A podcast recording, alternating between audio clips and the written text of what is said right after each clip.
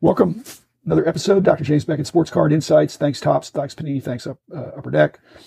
Heritage Auctions, Huggins Scott Auctions, Burbank Sports Cards, Mike Stadium Sports Cards, COMC.com, Beckett Media, Beckett Grading, Beckett Authentication. You might think the episode title strange, but I'm going to try to pull some sports card insights out of uh, a little bit of a multiple uh, book report. I'm not recommending that you read uh, four or five uh, 500 page books.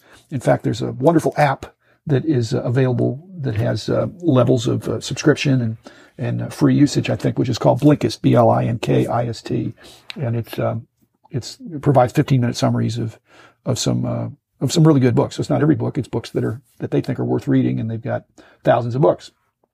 Malcolm Gladwell, outstanding author. I think 20 years ago is when he kind of got on the radar here for me. And it was first book was The Tipping Point, uh, how little things can make a big difference. And he talks about how uh, there can once it doesn't take a huge group to get a, a, bandwagon going, and we certainly see that in the industry that there's you know a little movement toward a certain player, and there's all of a sudden a bandwagon going. The coronavirus has put uh, you know there, there's if you can't go to a show, you're again I well, I'm not, I've seen a rush on Scottie Pippen in the last week, and I know it's from a, it just started slow and then it's expanded. And you know the whole Gary V phenomenon of his uh, his uh, touting of, of certain players that he's taken a position in.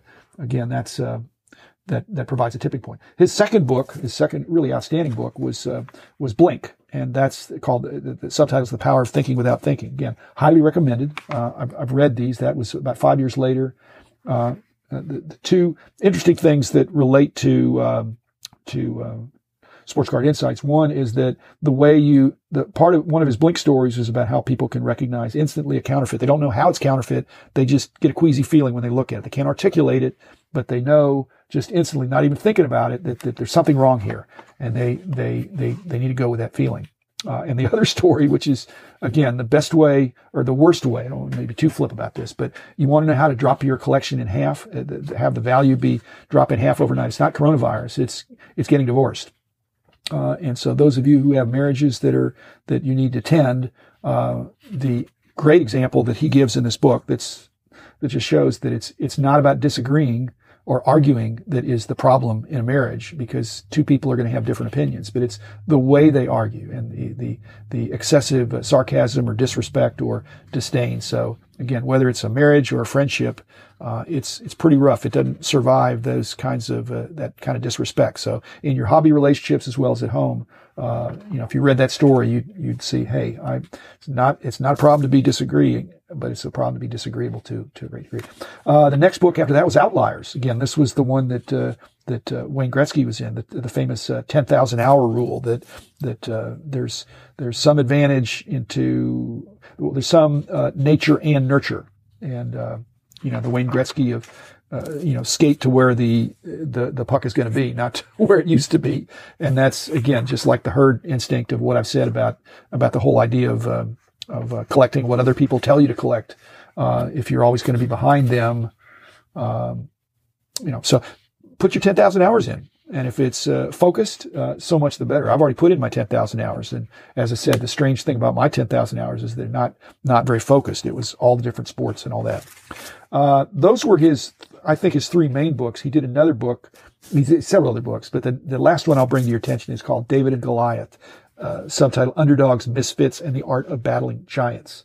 And he basically talks about uh, the part of the title is that he basically makes a case that David had certain advantages over Goliath that made it not surprising as David uh, reshaped the battle in terms of the weapons and the positioning on the field that gave him an edge, even though in traditional uh, combat he would he would have had uh, how he would have had no chance. And so my idea for the hobby is don't necessarily do it the way everybody else does it.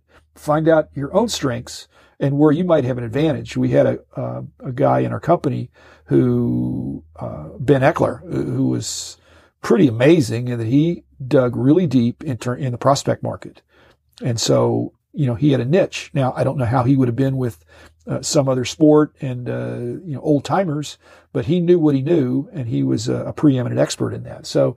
Um, like I said, if you if you focus on something and pick an area of battle or a way to address the hobby in a way that gives you an advantage uh, in in the way you go about things, what are your assets? If you don't have a lot of money, but you have a lot of time, you can still compete on a, uh, on a, on a very excellent basis. So thanks, Malcolm Gladwell, for writing some uh, classics. Again, I don't recommend recommend everybody to uh, to read the whole book, but uh, read a summary. If you find it interesting, then you might uh, dig a little deeper. But there's some great books out there in the COVID nineteen days. Yeah, you got time to read, so better yourself by learning some new things. And uh, Malcolm Gladwell is certainly a, a modern day classic.